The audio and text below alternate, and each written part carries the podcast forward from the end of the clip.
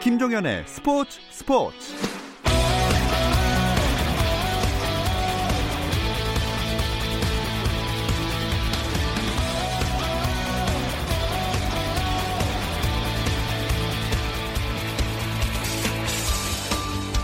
스포츠가 있는 저녁 어떠신가요? 아나운서 김종현입니다. 오늘 하루 스포츠계를 돌아보는 스포츠 타임라인으로 김종현의 스포츠 스포츠 출발합니다.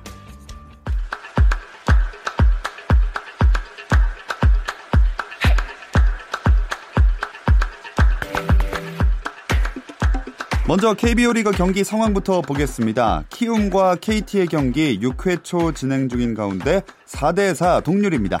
SK와 기아 6회 말 진행되고 있고요. 4대1로 SK가 앞서고 있습니다. 또 롯데와 삼성의 경기 4회 말 6대5로 롯데가 근소하게 앞서고 있고요. 하나와 LG의 경기 6회 말 한화 5, LG 2점입니다. 마지막으로 두산과 NC의 경기 5회 초 진행 중인 상황에서 7대3으로 NC가 앞서고 있습니다. 미국 프로야구 텍사스 레인저스의 추신수는 휴스턴 에스트로스와의 원정 경기에서 안타 대신 볼넷으로 두 차례나 출루했습니다. 추신수의 시즌 타율은 3할 1푼 7리에서 3할 1푼 3리로 내려갔지만 출루율은 4할 3리에서 4할 5리로 약간 올라갔고 텍사스는 2대 4로 패했습니다. 피츠버그 파이리츠 강정호는 세인트루이스 카디널스와의 원정 경기에 교체 출전했지만 2타수 무안타에 그치면서 시즌 타율은 1할 3푼 5리로 더 떨어졌고 팀도 4대 17로 대패했습니다. 미국 프로농구 NBA 서부 컨퍼런스 플레이오프 2라운드 6차전에서 포틀랜드 트레일 블레이저가 덴버 너게츠를 119대 108로 이기고 시리즈 전적 3승 3패로 균형을 맞췄습니다. 동부 컨퍼런스에서도 필라델피아 세, 세븐티식서스가 토론토 랩터스와의 6차전을 112대 101로 승리하고 승부를 7차전까지 끌고 갔습니다. 캐나다 출신의 거포 가빈 슈미트가 외국인 선수 남자부 드래프트에서 1순위 지명권을 보유한 한국전력의 부름을 받아서 8년 만에 한국 프로배구에 복귀하게 됐습니다.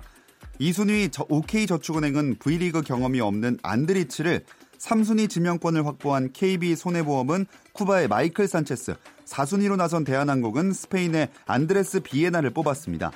5순위 우리카드는 아가메즈와 재계약한 가운데 6순위 삼성화재는 미국 국적의 조셉 노먼을 지명했고 마지막 순번에 현대캐피탈은 지난 시즌 OK저축은행에서 뛰었던 요스바니 에르난데스의 이름을 호명했습니다. 빙송여제 이상화가 선수 생활을 마무리합니다. 이상화는 오는 16일 공식 은퇴식을 열고 기자 간담회를 통해 선수 생활을 마감하는 소회를 밝힐 예정입니다.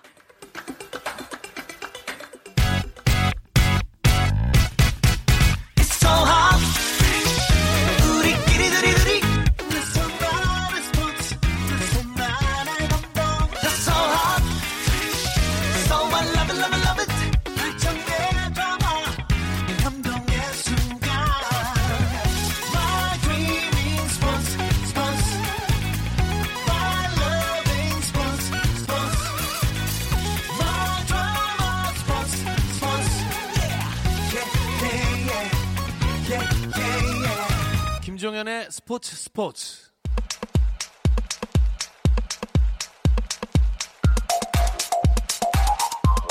금요일에는 국내 축구 이야기로 채워드리겠습니다. 축구장 가는 길 시작해볼까요? 함께할 두 분 소개해드리죠. 중앙일보 송지훈 기자, 월간 축구 전무지 포포투의 배진경 기자 나오셨습니다. 안녕하세요. 안녕하세요. 자, 이제 그 오늘 국내 축구 이야기를 다뤄봐야 되는데 저희가 어제 방송이 그 안 됐거든요. 다른 게 있어서. 어제 방송이 원래 그 해외 축구 얘기잖아요. 그래서 그걸 잠깐 해볼 수밖에 없을 것 같아요. 또 축구 기자 분들이시니까 어제랑 그저께 유럽 챔피언스 리그 경기 있었잖아요. 와, 이게 그 리버풀 경기도 그런데 토트넘 경기 보고는 야, 이 정도면 진짜 역대급 경기 아니었어요? 거의 거의 그랬죠. 사실 그 뭐 리버풀과 바르셀로나 경기도 마찬가지지만 사실 저희가 축구 기자니까 경기를 꽤 많이 보잖아요. 네네. 그런데도 어제 같은 그런 승부는 참 흔치 않은 그런 경기였고요. 토트넘이 사실 전반까지 2대 0으로 이제 리드를 당하고 있다가 후반에만 세 골을 몰아치면서 그쵸. 통합 스코어에서 3대 3으로 동점을 만들고 또 원정 다득, 다득점 원칙에 따라서 이제 결승에 진출하는 굉장히 극적인 승부를 만들게 되는데요. 그 마지막 골이 터진 시점이 추가 시간 5분이 적용된 상황에서 그 5분 어. 5분 딱 그 타이밍에 딱. 터졌거든요. 네. 그래서 굉장히 좀 극적으로 희비가 엇갈리는 그런 순간을 저희가 봤고 아무래도 또 손흥민 선수가 뛰고 있는 그 소속돼 있는 토트넘이기 때문에 토트넘에 그 이입을 해서 보셨던 분들 많으셨을 텐데 맞아요. 뭐 저도 그렇고 송지훈 기자도 그렇고 어제 새벽에 신음과 어, 소리를 지르는 맞아요. 뭐 그런 상황들이 되지 않았었나 싶습니다. 저도 어제 그 경기 보는데 저 새벽에 일을 하니까 끝날 때쯤에 분장을 받고 있었거든요. 근데 진짜 아 이거 그만 볼까 추가 시간 돼서 그러다가 끝까지 봤는데 5분에 딱 들어간 거여서 오! 딱 일어났다가 그래서 눈썹을 잘못 그렸어요. 그래가지고 혼났어요 분장 선생님한테. 하지만 그 눈썹을 잘못 그릴 가치가 있었던 경기가 아니었나. 정말 대단했습니다. 사실 전반에 아약스가 두 골을 먼저 넣었을 때 진짜 끝났다고 봤거든요. 눈썹 잘못 그리신 거 복 받으신 거고요. 아, 그런 거. 네. 그렇죠, 그렇죠. 잘못 그리더라도 그 경기는 봤어야 되는. 맞아요. 네, 축구 팬이라면 아하. 그런 경기였다는 생각이 들고 이 새벽에 이 졸린 눈 비비면서 TV 켜셨던 분들 많으셨는데 네. 앞에서 배진경 기자가 좀 설명을 했지만 먼저 전반에 두 골 허용을 하면서 아 토트넘 안 되겠다 싶은 마음에 TV 끄고 주무신 분들도 많이 계세요. 네네. 제 주변에도. 근데 경기 이 축구라는 경기가 후반 45분이라는 이 짧은 시간 동안 과연 어느 정도의 마법이 가능한가를 보여주는 그런 경기였다는 생각이 들고요. 끝까지 포기하지 않고 경기 보신 모든 분들 토트넘 못지않은 승자였던 것 같습니다. 맞습니다. 아, 이번 주는 정말 축구 팬들에게는 짜릿한 한 주였을 것 같은데 그런데 약간 아쉬운 건 손흥민 선수의 활약은 조금은 아쉬웠다 이런 얘기도 있거든요. 두 분은 어떻게 생각하시는지 궁금해요. 뭐 저부터 말씀을 드리면 사실 네. 손흥민 선수에 대한 기대치가 그만큼 높기 때문에 좀 아쉽다라는 얘기가 나오는 것 같은데 왜냐하면 사실 그 케인이 부상 때문에 부재한 상황이었고 네네.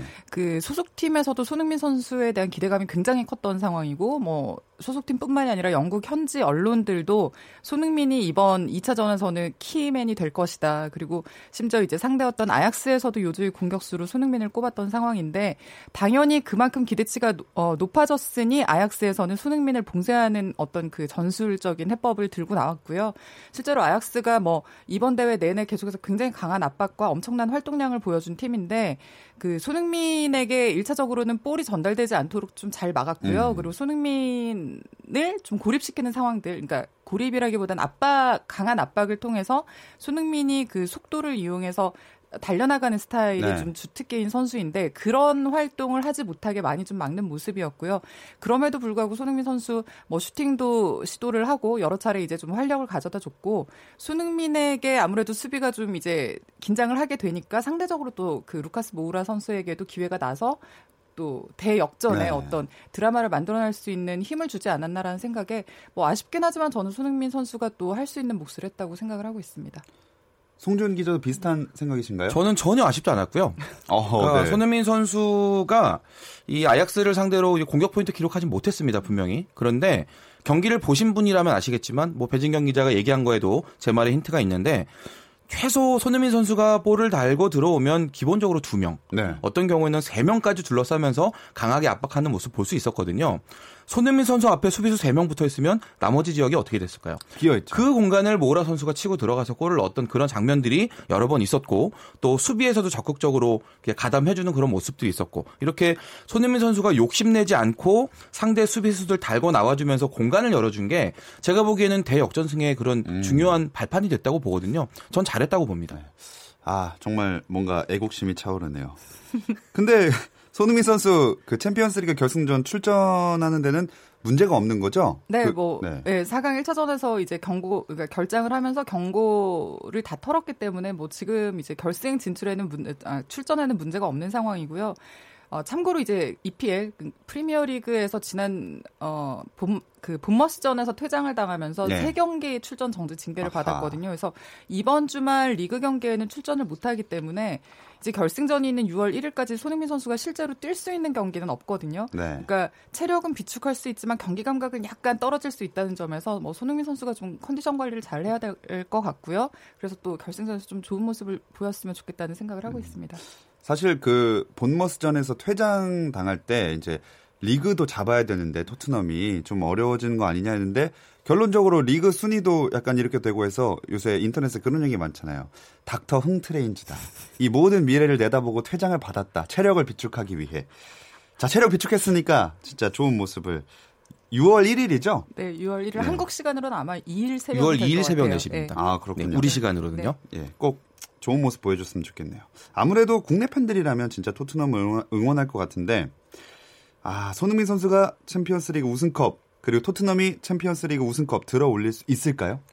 우리 입장에서야 당연히 손흥민 선수가 선발로 나오고 골도 넣고 토트넘이 이기고 우승하면 뭐 가장 아름다운 이제 그런 시나리오로 완성이 될 건데 지금 유럽 현지 분위기는 좀 다른 것 같습니다. 어. 네. 토트넘보다는 리버풀 쪽에 좀 더 승률이 높지 않느냐라는 게 현지 축구 전문가들 그리고 도박사들의 이제 일종 이제 공통된 그런 좀 전망인데요. 이게 이유로 지금 거론이 되는 게 토트넘과 리버풀이 사실 플레이 스타일이 매우 비슷합니다. 음. 그러니까 빠르게 경기 흐름 전개하고 압박 강하게 하고 측면 위주로 풀고 이런 스타일들이 매우 비슷한데 네. 그 선수 구성에서 리버풀이 좀 더 앞선다. 스타일이 비슷할 땐 선수 개개인의 능력이 앞서는 팀이 더 유리하다라는 이제 그런 이제 분석을 가지고 리버풀이 좀 유리하다라고 얘기를 하고 있고요. 저도 사실 그런 분석에 일정 부분 동의를 하는데 저는 개인적으로 손흥민 선수가 골만 넣으면 네. 매우 만족하고 매우 행복합니다. 아, 골만 넣으면 네. 설사 지더라도 네, 뭐 그거는 일단 토트넘 선수들도 어떤 결과가 나오든 최선을 다할 거잖아요. 음, 그렇죠. 그 과정에 저는 손흥민 선수의 골을 보고 싶습니다. 음. 좋습니다. 손흥민 선수가 이렇게 챔피언스리그 결승전에 가게 됐는데 사실 손흥민 선수에게 부족한 건 이제 뭔가 타이틀이다, 이 우승컵이다 이런 얘기가 있었거든요. 근데 이제 우승컵을 가져올 수 있는 기회가 생겼습니다. 그러다 보니까 박지성 선수도 소환이 되고 있고 또 차범근 선수 얘기까지 나오면서 과거 전 선수 그래서 차범근, 박지성, 손흥민 이 세 명 중에 누가 최고냐 이 논쟁도 뭔가 또 수면 위로 떠오르고 있는 것 같아요. 의미가 있을까요? 그 사실 저는 네네. 그 왜냐면 새 그러니까 뭐 차범근 선수라고 하기는 굉장히 좀 어색한 감독님. 표현인데 저희 네. 세대에서는 네.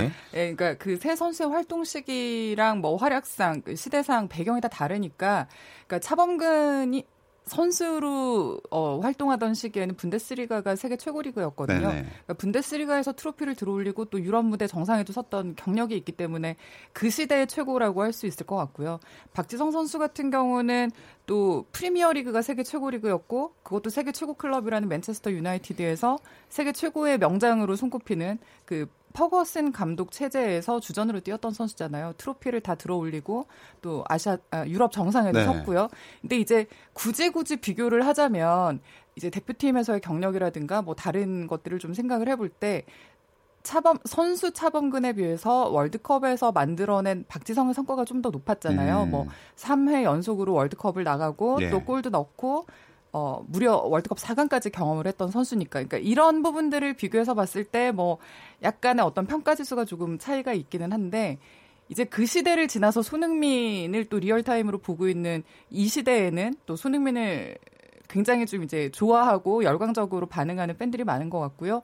앞서의 선배들에 비해서 부족했던 게 이 타이틀인데 이번에 음, 그 트로피를 추가를 하게 되면 네. 좀 비슷한 반열에 올라가지 않겠느냐 혹은 앞으로 또 시간이 많이 남아있기 때문에 더 챙길 수 있는 것들이 많지 않느냐 하는 기대감들이 좀 실려 있는 게 아닌가라는 음. 개인적인 생각을 하고 있습니다. 송준 기자는 어떻게 생각하세요? 저는 차범근 감독이 1등이라고 생각하고요. 아. 그러니까 앞에서 배진경 기자가 배경 설명은 다 해주셨어요. 네. 그때 당시 분데스리가가 유럽 최고였었고 네. 그 유럽 최고의 리그의 최고 선수였거든요. 네. 지금으로 치자면 메시 호날두는 아니지만 인간계 최강 정도로 평가받던 음. 수준의 그런 공격수였다는 점에서 아직은 박지성 선수와 손흥민 선수가 좀 더 따라가야 될 여지가 있다고 보는데 음. 손흥민 선수가 이번 챔피언스리그 결승 갔고 그리고 지금 이제 27살이거든요. 아직 전성기가 완전히 마무리가 안 된 그런 시점이기 때문에 차범 선수 차범근을 선수 손흥민이 따라갈 수 있는 여지가 있는 어허. 열리는 그런 챔피언스리그 결승전이다.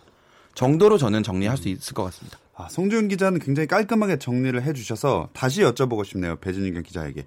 그래서 차범근, 박지성, 손흥민 하나, 둘, 셋. 박지성. 어, 박지성. 역시 타이틀이 또 중요하니까요. 네, 저는 그리고 어쨌든 한국 대표로서 만들어낸 성과에도 음. 꽤좀 의미가 있는 기록들이 많다고 생각을 해서 예, 저는 박지성 선수의 손을 들고 싶습니다. 네, 아, 손흥민 선수는 결국 외면 받았습니다. 어, 근데 앞으로 아, 잘하면 되니까요. 그렇죠. 앞으로가 남아 있는 현대 현재 진행형 아닙니까? 갑자기 한숨이 나오죠. 아유 죄송합니다. 넘어갈게요. 자, 근데 이번 시즌이 진짜 잉글랜드 프리미어 리그 전성시대라고 해도 과언이 아닌 게 챔피언스 리그 결승전도 또 유로파 리그 결승전도 프리미어 리그 팀들이 만나게 됐어요. 챔피언스 리그 결승이 토트넘과 리버풀의 맞대결로 결정이 됐고 유로파 리그도 첼시와 아스널이 결승에 올랐거든요. 그 오늘 아침에 저랑 그 친분이 있는 영국인 기자가 네. 그 SNS에 이렇게 썼더라고요. 축구가 집으로 돌아왔다. 어, 어 자신감. 네, 잉글랜드가 축구 종주국이라는 이 점 참 영국 사람들은 그런 거 참 좋아 뻐기길 좋아하는데 네. 그, 그 문장이 제가 보기에는 지금 이 상황에 대한 그 잉글랜드 축구 팬들의 심정을 음. 가장 잘 대변한 게 아닌가 싶습니다.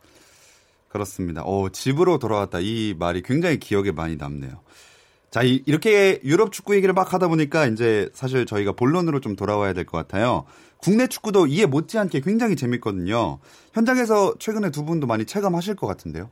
뭐 사실 개막전부터 모든 그 개막전의 모든 경기들이 다 재미가 있어서 매 경기가 이번 개막전만 같으면 좋겠다라는 생각을 가지고 이제 보기 시작을 했는데 지금 계속 재밌어요. 음. 계속 재미있고 그 아무래도 이제 그 열기에 좀 불을 지피는 주도하는 팀이 좀 뚜렷하게 보이는데 뭐 대구 FC를 빼놓을 수가 그렇죠. 없을 것 같고요. 대구 FC가 이번 시즌에 새 구장을 이제 오픈을 하고 또 도심에서 그 경기장을 운영을 하면서 아, 팬들이 굉장히 좀 굉장히 많이 증가를 맞아요, 했, 맞아요. 했, 했고 또 그런 대구의 경기 모습 또 개, 대구의 경기 분위기가 계속해서 TV라든가 뭐 언론을 통해서 이제 노출이 되면서 사람들이 계속해서 어 나도 가, 가서 음. 보고 싶다 뭐 이런 분위기가 계속 형성이 되고 실제로 또 가면 재밌는 경기들을 보고 나오니까 계속해서 지금 좋은 분위기가 이어지고 있는 네. 상황인 것 같습니다. 참 대구는 정말 구장도 예쁘고 뭔가 플레이도 예쁘고 보는 맛이 있는 것 같습니다. 아시아 클럽들도 챔피언스 리그를 치르는데 우리나라 시도민 구단도 나름대로 선전하고 있다는 것도 큰 의미가 있어 보이더라고요. 사실 이 대구와 경남 이 두 시도민 구단이 아시아 챔피언스 리그 무대에 나가는 게 이번이 처음이잖아요. 네. 혹시나 이 동네 북 역할로 떨어지는 아하. 게 아니냐.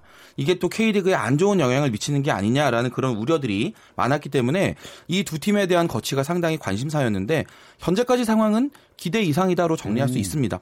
그 이번 주중에 열린 조별리그 5차전에서 대구가 멜버른에 4대 0으로 대승을 거두면서 지금 조 2위로 올라왔고요. 경남은 중국 원정에서 산동 루낭에게 1대 2로 지면서 지금 조 3위가 되긴 했는데 경우의 수를 따지긴 해야 됩니다만 경남이 아직 16강에 올라갈 수 있는 가능성은 남아 있거든요. 네. 그런 면에서 본다면 우리가 우려했던 것 그 이상으로 지금 잘해주고 있다라는 그런 평가는 가능할 것 같습니다. 그렇습니다. 그렇다면 어, K리그의 현대 가죠. 전북과 울산 상황은 어떤가요? 네, 두 팀 모두 뭐 아시아 무대에서는 K리그 전통 강호의 위력을 유감없이 보여주는 중인데요. 울산은 시드니 FC에 1대 0으로 승리를 했고 전북 역시 베이징 원정에서 1대 0으로 승리를 하면서 이 두 팀이 조별리그 5차전에서 모두 승리를 챙기면서 16강 진출을 확정을 한 상태입니다. 뭐 아직까지 조별리그 한 경기가 남아 있는데 남은 경기에 상관없이 두 팀 모두 이제 각 조에 그 1위 자리를 어, 확정을 하면서 굉장히 좀 여유 있게 남은 일정을 운영 을 할 수 있게 됐습니다. 네, 이렇게 정말 아시아 챔피언스 리그도 치르면서 쉴 새 없이 달려왔는데 K리그 1 11라운드 일정이 또 오늘부터 시작이 됐거든요. 이 이야기도 나눠봐야 할 텐데 잠깐 쉬었다가 만나오겠 돌아오겠습니다.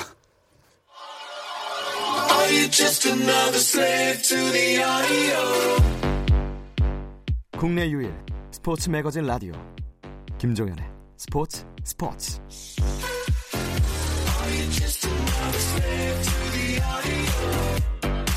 축구 이야기가 있는 금요일 저녁 김종현의 스포츠 스포츠 함께하고 계시고요. 월간 축구 전문지 포포투의 배진경 기자, 중앙일보 송지훈 기자 나와 있습니다. 어, K리그 1의 11라운드 이야기를 하기에 앞서서 일단 지난주에 슈퍼매치랑 동해안 더비가 어땠는지도 좀 말씀을 해주시죠. 서울과 수원의 슈퍼매치 그리고 울산과 포항의 동해안 더비 이 뭐 K리그를 대표하는 라이벌전 히트 네. 상품들인데요. 특히나 올해는 두 경기 모두 다 아주 화끈한 공격 축구의 경연장이 됐기 때문에 축구 팬들에게 더 큰 쾌감을 줬습니다. 슈퍼매치는 수원과 서울이 나란히 한 골씩 넣으면서 1대1로 비겼는데 후반 막판 추가 시간에 두 번의 페널티킥 찬스가 아하. 왔고요. 박주영 선수가 한 번은 놓치고 한 번은 성공시키는 정말 롤러코스터를 탄 끝에 이제 무승부가 되는 정말 마지막까지 손에 땀을 쥐는 음. 그런 명승부였고요. 동해안 더비도 90분 내내 아주 치고받는 공방전이었고 포항이 울산에 2대 1로 이겼습니다. 결과적으로는 포항 팬들이 웃었지만 축구 팬들 모두 아주 즐길 수 있는 수준 높은 경기였습니다. 아, 정말 K리그도 챔피언스리가 처음 했지만 그 맘, 못지않게 엄청 재밌었거든요.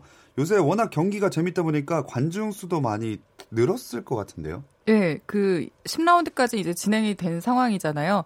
평균 관중 수를 보니까 8,693명인데 언뜻 뭐 많지 않아 보이는 것 같지만 이게 사실은 철저하게 유료 관중만 이제 네. 집계를 한 숫자여서 어 어쨌든 신뢰성이 있는 숫자고요. 작년에 그 같은 기간이랑 비교를 해 보니까 작년에는 5,473명이었어요. 그러니까 네. 그거랑 비교를 하면 올해 그 한 시즌 만에 58.8%의 증가세를 보인 음. 거거든요. 굉장히 이제 지금 사람들이 많이 축구를 보러 오시는 중이고요. 그리고 뭐 앞서서도 잠깐 언급을 했지만 대구 FC가 이 평균 관중 수에서 굉장히 놀라운 증가세를 보였는데 현재까지 평균 관중 수가 1만 8 813명. 근데 지난 시즌 평균 관중 수가 3,518명이었으니까 거의 4배 가까이 증가를 그러네요. 했더라고요. 그래서 이번 시즌에 그 대구가 확실히 이 흥행의 한 축을 담당을 하고 있다고 볼 수 있고요. 또한 팀이 있는데 그 수도 서울 서울입니다. 네네. 서울이 지난 시즌에는 이제 워낙에 성적이 부진하고 또 재미없다 막 이제 이런 얘기들도 많이 있고 해서 등 돌린 팬들이 많았는데 올해 또 경기를 재밌게 하고 성적이 좋고 이러니까 이제 팬들이 다시 많이 찾아오고 있고요. 현재까지 뭐 평균 관중 숫자가 1만 4,142명인데 전북 다음으로 많은 관중들이 이제 경기장을 찾고 있습니다. 말씀하신 서울과 대구가 내일 맞대결을 펼치네요. 네, 내일 오후 7시에 서울 월드컵 경기장에서 하필 그 흥행 잘 되는 두 팀이 만나서 경기를 하게 되는데 뭐 올 시즌 가장 핫한 팀들의 대결이다 보니까 뭐 축구 팬들도 큰 관심을 보이고 있고요. 뭐 일찍부터 비싼 좌석들 위주로 해서 벌써 다 팔려 나가고 있고 예매율도 상당히 높다고 하는데요. 그 올 시즌 서울 월드컵 경기장 최다 관중 경기가 인천과 서울의 경기였거든요. 네. 그때 17,336분의 축구 팬들이 찾아주셨는데 내일 경기 그 이상이 될 것이다라고 음. 지금 FC 서울 구단 관계자들이 기대하고 있습니다. 좋습니다. 많이 많이 찾아주셨으면 좋겠네요. 결과는 어떨까요? 결과를 예상하기 쉽지 않지만 네. 네. 두 팀 워낙에 뭐 다 공격적인 의지를 갖고 있는 팀들이고요. 최용수 감독이 어제 이제 미디어 데이에서 팬들에게 소외당하는 프로스포츠는 존재 이유가 없다라는 음. 말을 했는데 그만큼 이제 재밌는 경기를 보여주겠다라는 그 어떤 의지를 내비쳤고요. 그 두 팀의 색깔이라든가 현재의 흐름 그리고 경기 중요성 등을 고려를 해보면 확실히 득점은 날 것 같고 재밌게 치고받다가 서울이 2대 1로 승리하는 그림이 되지 않을까라고 아. 예상을 해봅니다. 이것은 팬심인가요? 아닙니다. 아, 팬심 전문... 느낌이 매우 납니다. 그렇죠. 네. 전문적인 분석이겠죠? 모르겠습니다. 아, 어, 팬심인 것 같은데요. 알겠습니다. 서울 팬이시죠? 누구 팬인지는 말씀 안 드렸습니다. 아, 그렇군요. 얼굴이 빨개지셨습니다. 또 내일 인천이랑 포항 경기도 있죠?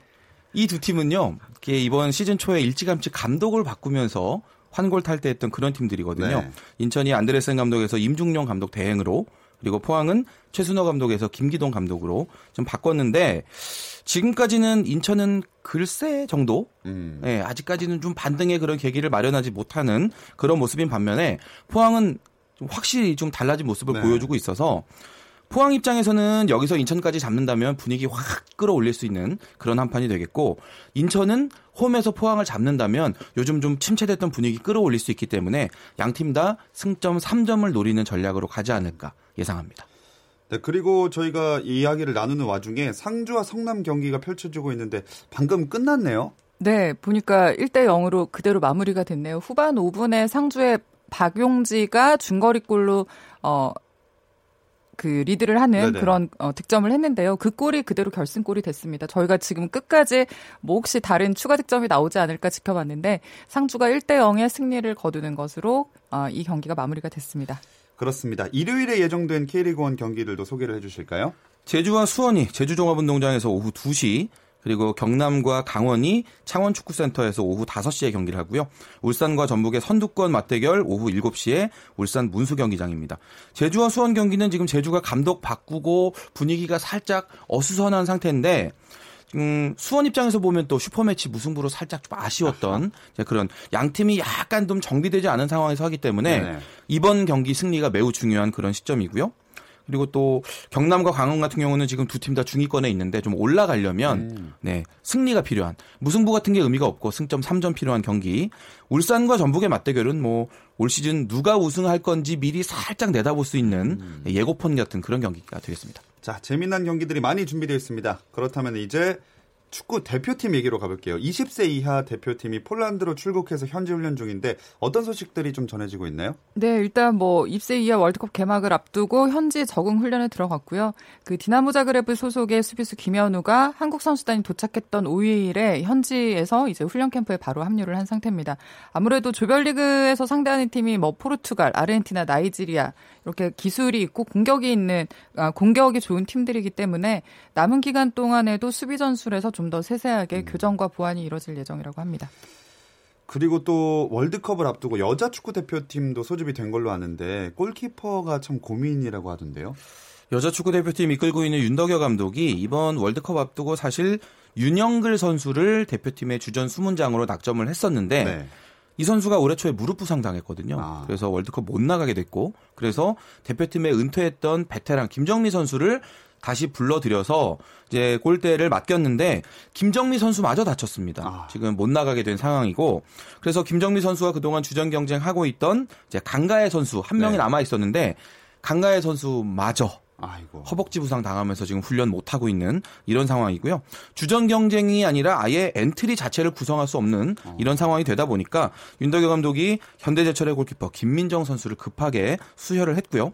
기존의 정보람 전하늘 선수와 함께 새롭게 경쟁을 해야 되는 그런 상황이 됐습니다.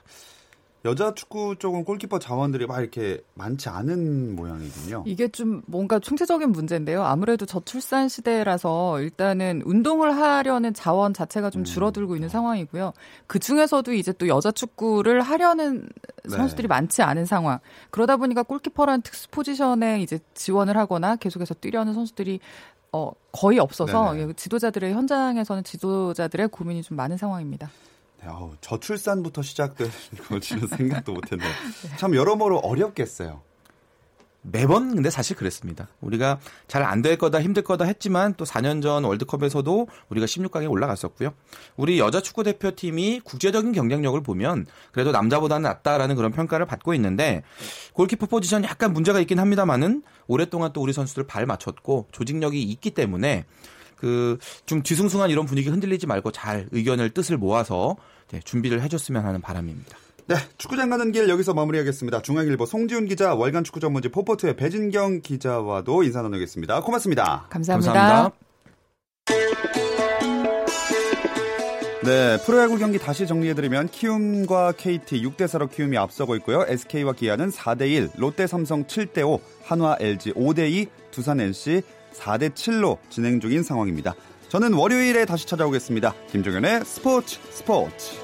Thank you.